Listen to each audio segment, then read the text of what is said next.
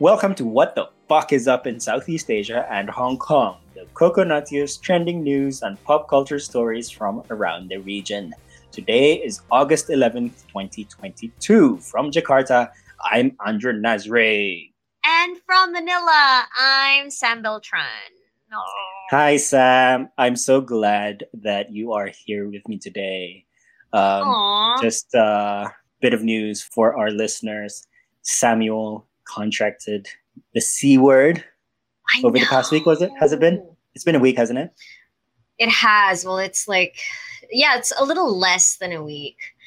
Uh, I don't know. It's really, it really kicked my butt. But like I told you, I am kicking its butt back. So here we are. And yeah, I'm just glad it, it didn't get to my throat, really, because I mean, that was shitty. Now yeah, you sound you sound better. normal, by the way. Yay! Really? Oh my god, but the first few days were shit though. Like honestly, I sounded like the old lady in Monster Inc. You didn't file your paperwork last night. Don't let it happen again. That's Yes. exactly what I sounded like. So tell us, tell us, where where do you think you caught it? I think people who've been listening know that I went to Singapore recently. But to be fair, I do think that I got it on the plane ride back home in close quarters, some thousand feet up in the air, with people coughing with no masks on, and that air just circulating around for hours. So yeah. not the best. Yeah, You did tell me that on that flight you were uh, with your husband, I was. who did not catch COVID. Amazingly, yeah, he did not. So, yeah, I mean, we've been quarantining together because he's pretty much been exposed to me since day zero, right? But amazingly, he's never caught any symptoms as of yet. So I'm really happy because he's been taking such good care of me and making me all these yummy, yummy, yummy dishes. And I wouldn't know how to return the, the favor, to be honest, if, if he got it back. He's probably just really, really fit. So well done, Mark. And um, yeah, I'm sorry that I mean you did tell me that snogging was obviously the furthest from your mind over the past week. I know. So- So that's Oh my God, of it, like- right? honestly, just any semblance of sex drive just went out the window. And I mean, like hmm. when when you're dealing with the death of your throat and all these other symptoms, like it's honestly the last thing that you want to be doing anyway. Like there's no way that you are gonna feel sexy in any way while doing it. So I Yeah. beg to differ. guys, what? I mean, what? if it were me, if I were bedridden, even? right, the only thing that wouldn't be standing up is my body, but not. Oh my god, ew. oh my I- god, I. I feel so sorry for your wife who has to feed she you your it. medicine She loves it. and oh my god and, and just make sure you're okay and then have to oh my god and deal No, with no, no, no, no, no, no. I've never done that. standing up. I've up. never done that. oh my god When I, whenever I came down with like a fever or anything like that, I've never actually done that. Please do not paint me as this like king, sex crazed sex crazed king who had to be who had to be served by his concubines or whatever, like at every oh given my moment. god No, that's not that's not me. No, no, I, I totally get what you mean, but good to hear that you're on the mend. Thanks Uh, you're you're obviously on the road to recovery, and I do hope that you actually knock that shit out soon. I know, thanks. And uh, I really, really hope to be 100% just so snugging can be back in the picture. Yay! Go, Mark. Yay. Oh my God. Anyway, let's anyway. into the top stories from the Cocoverse. From a man painting artwork with his peepee to alien worshippers in Bangkok, Coconuts TV brings you wacky and impactful documentaries from across the region. Don't miss out! Head down to our Coconuts TV YouTube channel to subscribe and enjoy. What better way to kick off this week's episode than to go to Bali, where we're joined by Coconuts Bali managing editor Amahl to talk about a certain right wing Australian politician. Hello, Amahl. Hey. Hi, Amahl. Oh, sorry. Hi, Sam. Or should I say, good day, mate? no, don't do that again, please. Um, Sorry. it's it's enough. Oh my it's enough that one Australian politician pretty much offended Indonesians. Let's be the bigger men here, and uh, you know, be respectful to the people down accent. under. Anyway, so Ma, Mm-hmm. Pauline Hanson. Um, If you don't know who that is, that is a controversial right wing politician, basically the female Donald Trump of Australia. Oh no. Oh no. Oh no, no, no, no, no. like to put into context, like I met this guy from Australia and he described watching her is like watching a train wreck. Like every single thing that come out from her mouth is like, oh my god, you can't say that. You know what I mean? So like Mm. it's so it's kind of entertaining in that sense. So, what did come out of her mouth about Bali this time? As we to put in context, uh, I think we all know at this point that there's a foot and mouth disease outbreak in Indonesia, and as some of us know, like two things that to put into consideration is like one, tourists from Australia remains one of the top travelers uh, coming to Bali, which is part of Indonesia.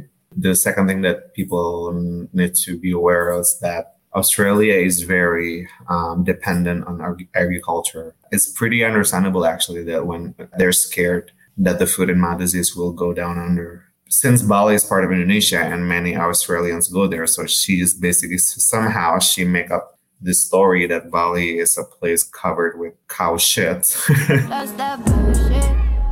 That's that bullshit. That's that bullshit. That's that bullshit. I don't even care if she's running on no. and then people Yep. just step on it, and then like they will return to Australia and then bring the disease back there. that is ridiculous and that's really racist. Yeah, she, she, I mean, this is the, I mean, this is the same person who basically an Islamophobe and like anti-immigrant. So like, I mean, I'm not saying I'm not defending her, not at all. But like on the other hand, it's like if you look at it, like if it's not really um surprising for someone like her to say something like this. Like she said, like cattle shit on the ground, people walk in that shit. That shit's then brought back in their clothing and their person and back to this country, this country. You know what I mean? Uh, I mean that's how she speaks. I'm just. and oh, by the way, she described Bali as a country. Of course, she- Um, Mm. yeah, of course is- she did. well, what Pauline Hanson did basically struck the nerve of many Indonesian officials because they're they're trying to rebuild Bali tourism. Mm. So on the other hand, like I understand why they feel the need to say something, and I'm just here for all the shades that that the, that the Indonesian officials say. Like for example, like our tourism and creative economy minister Sandiaga Uno. Like, well, at first he was like being politically correct because he was like, well, what what the person said is not based on facts. Uh, please do not insult Bali. And then he, uh, Sandiaga Uno, closed it by saying like, and FYI, Bali is not a country. Perhaps Hanson did not take uh, social science classes. Next time, please check with Google. Thank you. and then, like the spokesman of our Minister of Foreign Affairs, uh, Mr. Teuku Faizasyah, uh, actually texted him about it. He said like, uh, it's actually useless to comment on a narrow-minded person like her, uh, which I think we all agree. And then he said that based on Pauline Hanson's statement, like it's obvious that uh, it should be questioned that has she ever been to Bali? So Mm. like because what sh- the way she described Bali doesn't really um, portray Bali as we know.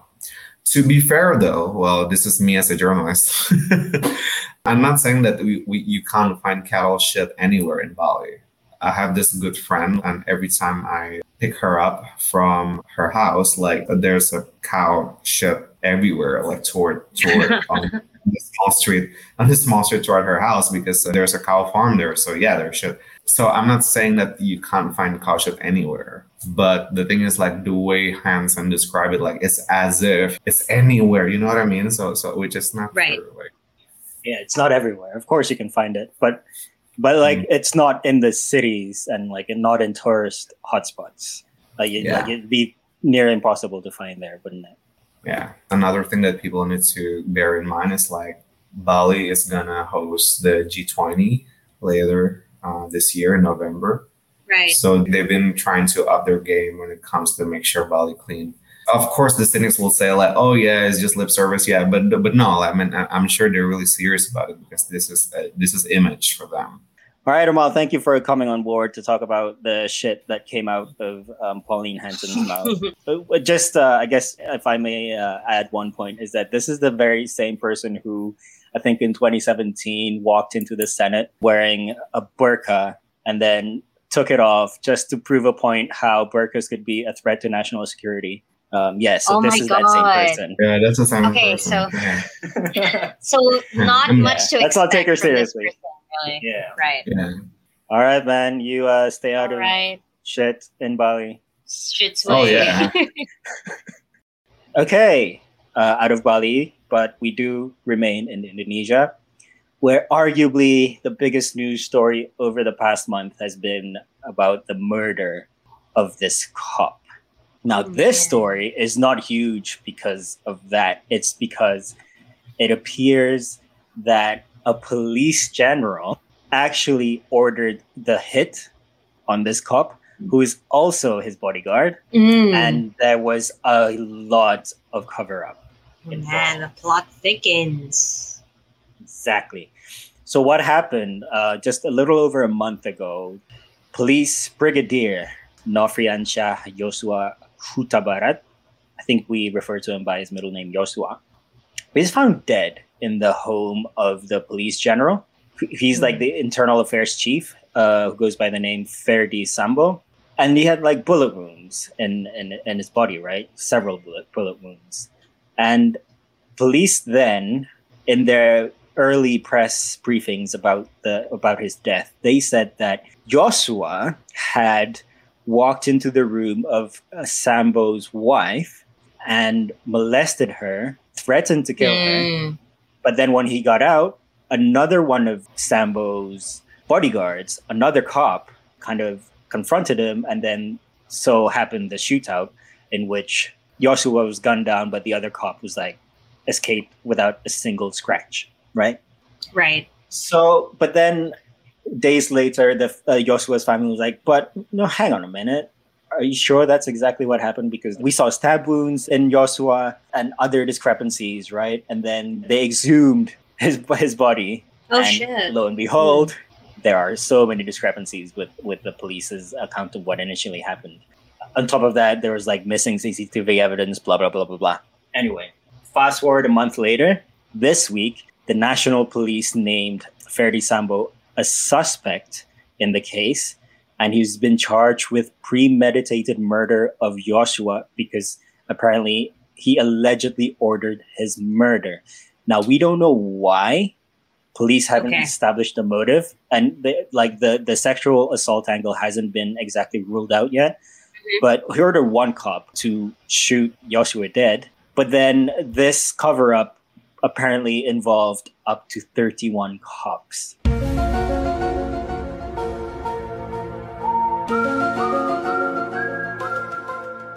That is a Um, really huge cover up. Yeah. And like they helped they helped out Ferdy's and uh, Sambo rather in so many ways, like eradicating CCTV footage and all sorts of stuff. And we're looking at possibly the biggest murder case probably of all time in Indonesia, at least in terms Damn. of coverage, because it's been relentless. It's been all about this story. But do we know whether the rest of the cops, like who were found to be complicit in the act, were they charged with other charges as well? Um, we know that the cop who actually shot Joshua under Sambo's orders, he's been charged with murder, but not premeditated Hmm. murder.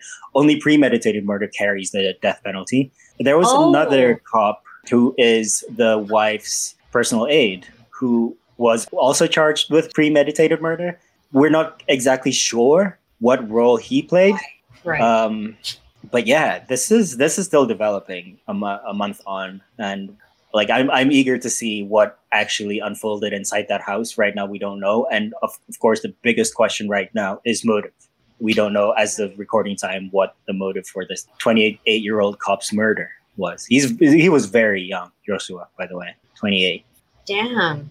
I mean, like, I don't know what the motive is, but, you know, there's never, I feel like there's never a good enough motive to really kill somebody, and that's just such a waste of a young life. Yeah. But yeah, I mean, wow, like, that's such an explosive story coming out of Indonesia, and we'll definitely keep tabs on that.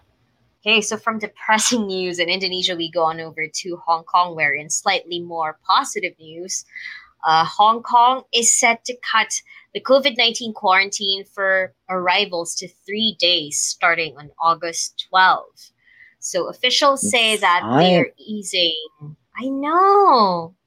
But yeah, so they're easing the city's strict travel restrictions in order to help it regain its international competitiveness while still keeping the virus in check.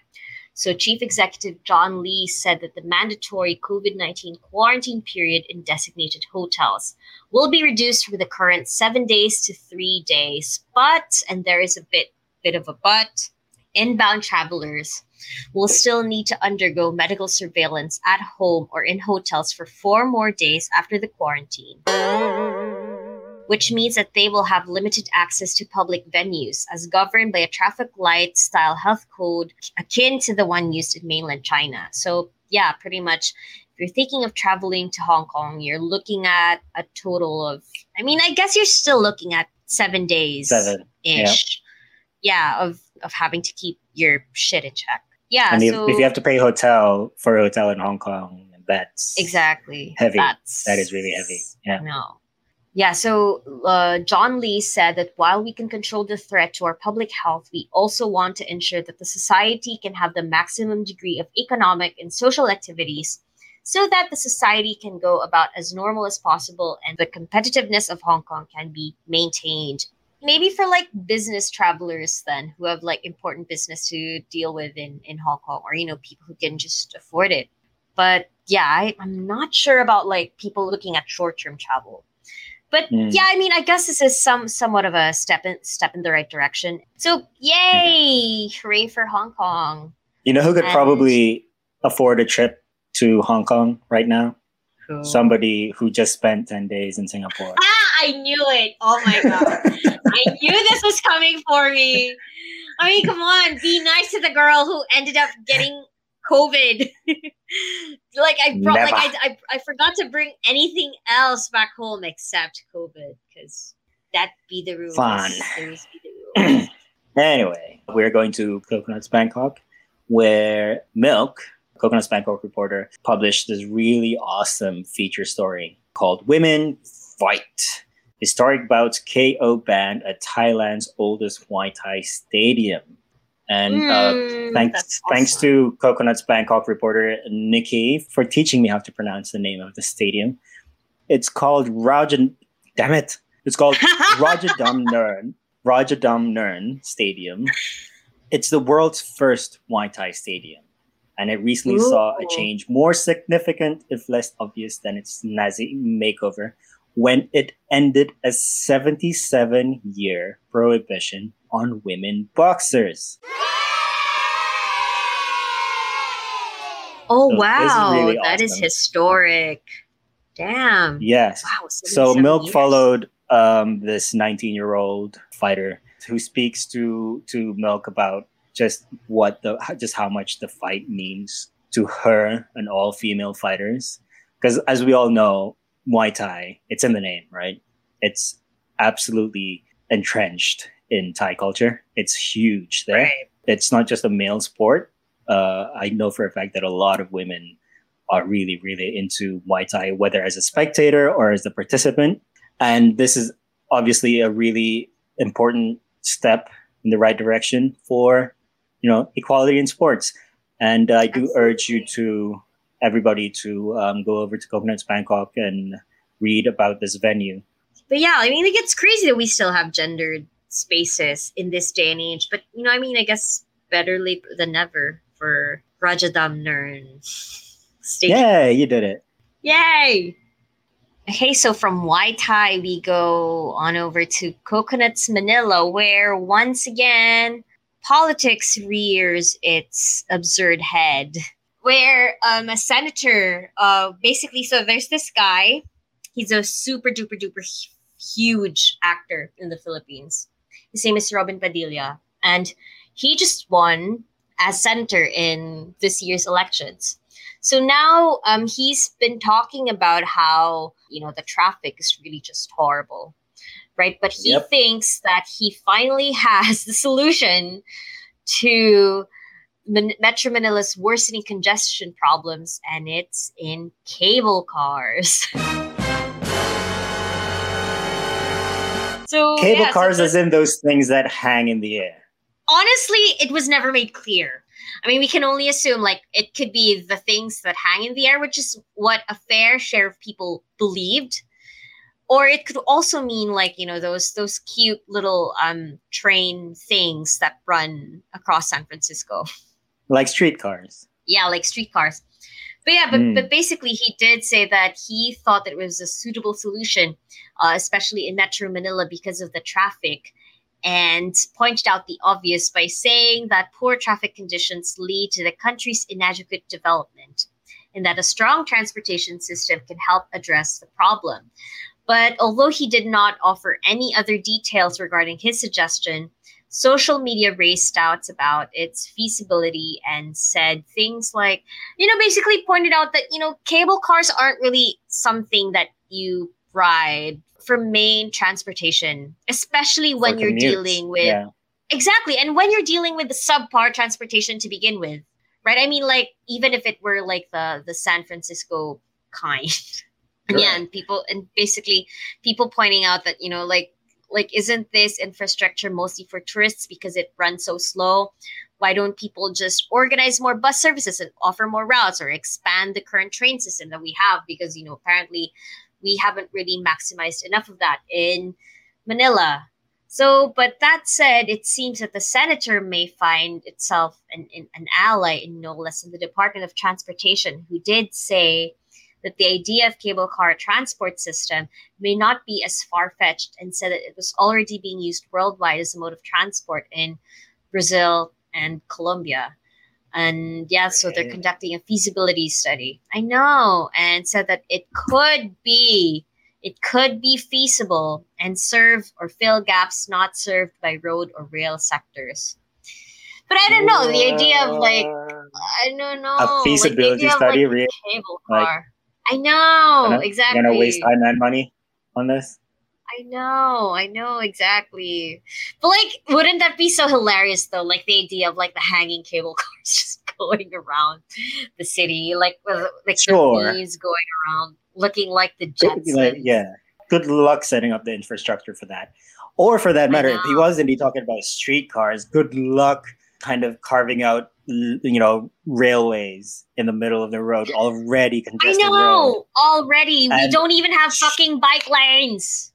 Exactly. If you do get it up and running, streetcars, you know, what's to stop like other cars and other vehicles from like driving on that From ramming into lane it.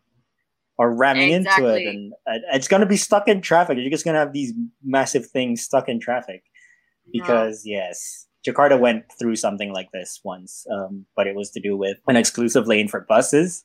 Uh, Oh. That created a whole host of other problems, but eventually, at least in like the commercial um, center of the city, and and like thanks to strict law enforcement, eventually those lanes are clear of other vehicles. But yeah, it, it, it's not it's not as easy as it sounds.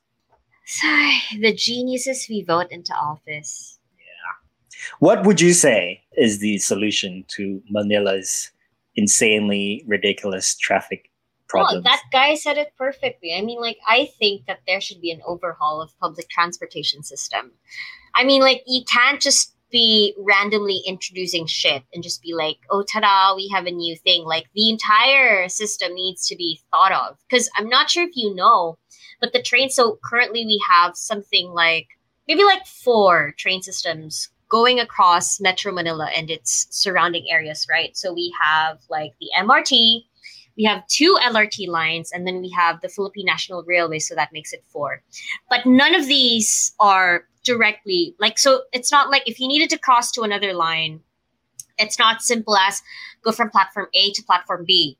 Some of them hmm. won't be directly connected to each other, or you'd have to go all the way around, like I don't know, cross the other highway or something just to get to the other station. So imagine how much of an inconvenience that is to everyday commuters trying to get around. And I don't blame tourists even for not wanting to go to Manila just because they couldn't sort out, you know, public transport. So things like those, you know, start start with things like those, like trying to make things more seamless. Yeah. I think would be a Integrated. good start for sure. I mean, I mean that's like decades of bad planning for you. Exactly. So no, Robin, this can't be solved by freaking cable car. Okay, let's move uh, to somewhere with better public transportation systems. And I am, of course, talking about Singapore, but we are not. we are not thanks. gonna talk about the MRT or what have you, the subway. No, the story out of Singapore is about road fury, Geylang. As somebody who's just been to Singapore, you know what Geylang is, right? I do. It's it's where the seafood place is that you kept telling me about that I never ended up going to. Right. I hope I don't get in trouble for saying this, but it's as ghetto as Singapore can get, Geylang. Oh my god. Okay. But like, but like, it's still a, a lot nicer than some parts. Right, because this is Singapore city, we're talking example. about, Yeah, right? Yeah, yeah, yeah. Right, yeah. So this boiling woman was nearly run over by a frenzied fellow, and there was a video of uh, this this heated altercation in the streets of Geylang, which ended with a driver using his car to push a woman out of his way as she vented her anger on his mirror. Oh man, Oh Just- god. I don't know what it is. Like we've had some, we've had a lot of road fury stories out of Singapore, don't we?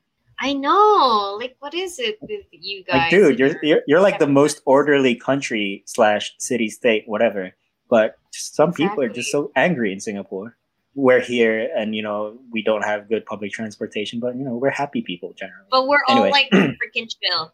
Maybe it's the Yeah. maybe it's the first world thing. maybe anyway so footage of the furious duo shows a woman arguing and pointing at the driver of a black mercedes who retaliates by screaming into her face Their reason for their quarrel was unclear and their identities are unknown, but some shade over nationality was definitely thrown. And we can hear the man shouting in Mandarin, This is Singapore, not China. Wow. This is America. Shots fired. Mhm. Yeah, shots fired. Anyway. Yeah, as uh, as I mentioned earlier, Singapore is no stranger to episodes of road fury, with a similar May incident at a school where a Bentley driver tried to run over a security guard. I mean, if you could afford, uh, you know, one of the most expensive cars in the world, but you can't buy yourself um, some self-respect or dignity, whatever. Class. Anyway, I don't know. class, class. Thank you. And then there was the very angry woman who tore a license plate from a van and yeeted it last month. Oh, this was the one in which she became like a meme. Um, I know. uh, that was sad. That was really sad. It's really memorable though. I, I uh, which was so funny by the way, because um, because I met up with um with the gang right with the Coco gang when I was in Singapore last time, and then Carolyn was like, "Oh, I'm sorry, I can't take you to the places that I keep writing about." so so she was expecting me to somewhat like expect that there would be like just random angry people around just being all road ragey and shit. But no, sadly, nothing for the books. Nothing to write home about. So Mm. yeah.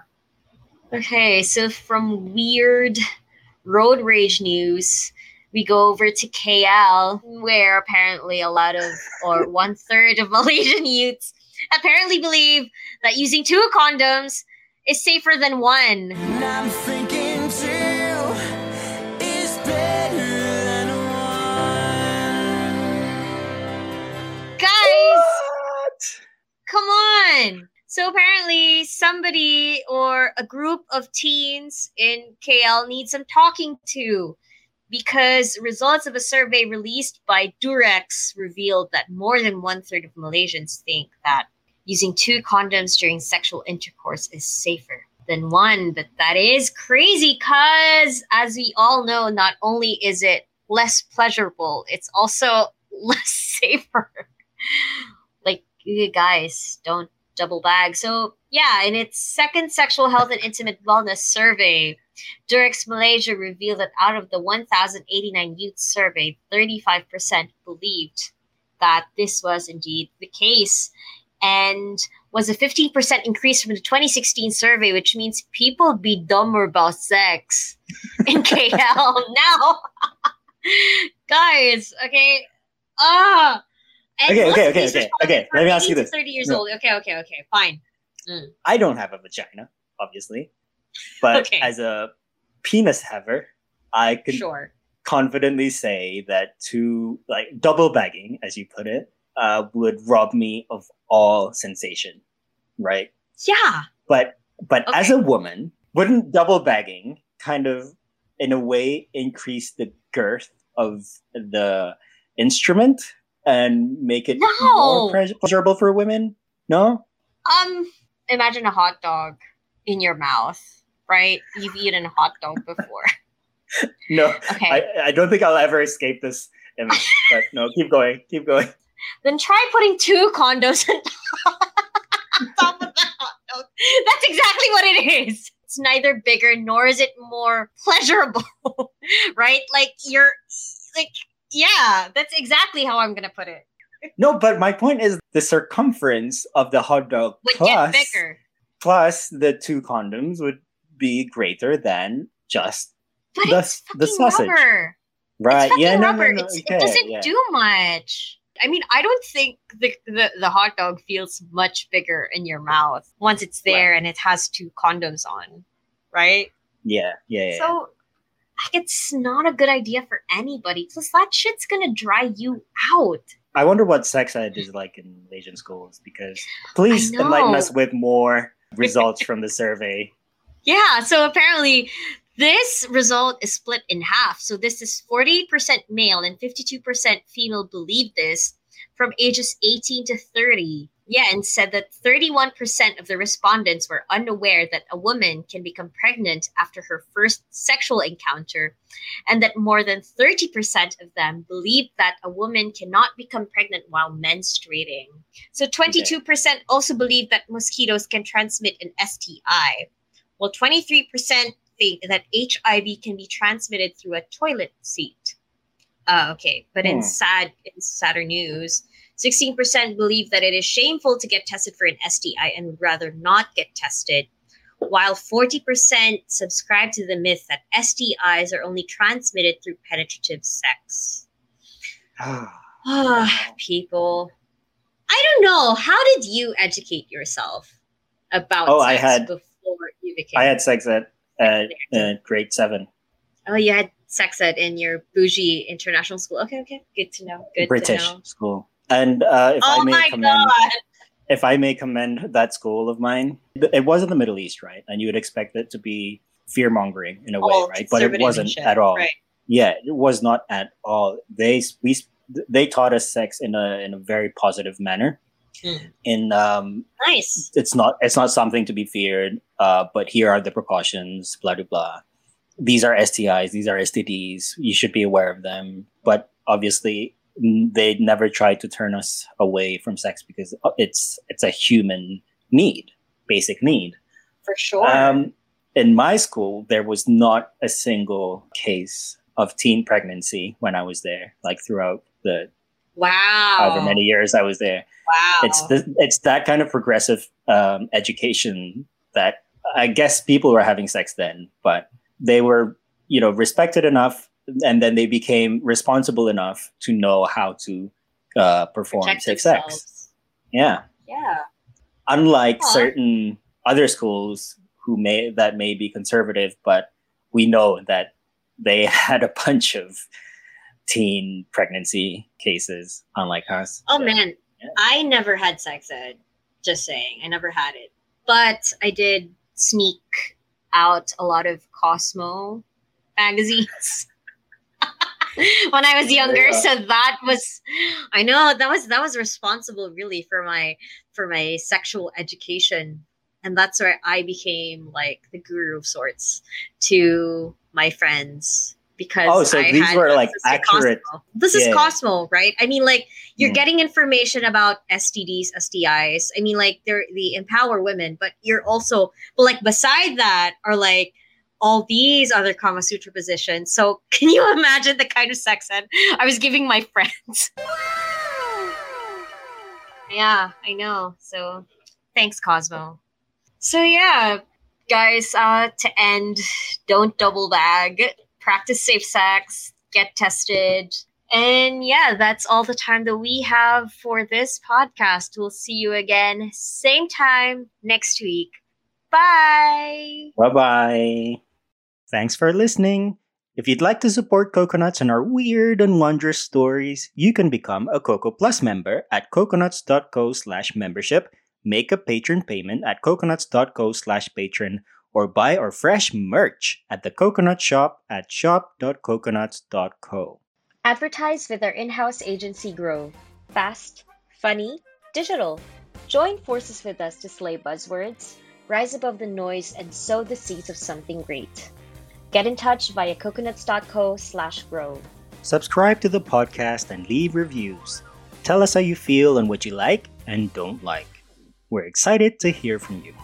What the fuck is up in Southeast Asia and Hong Kong delivers impactful, weird, and wondrous reporting by journalists on the ground in eight cities Singapore, Bangkok, Hong Kong, Manila, Jakarta, Kuala Lumpur, Yangon, and Bali. Listen to headline news on matters large and small designed for people located in or curious about Southeast Asia and Hong Kong. What the Fuck is Up in Southeast Asia and Hong Kong is a Coconuts Media production. Our hosts are Sam Beltran and Andre Nasri. Our executive producer is Byron Perry. Our production manager is Clarissa Cortez. And our editor is Vivian C.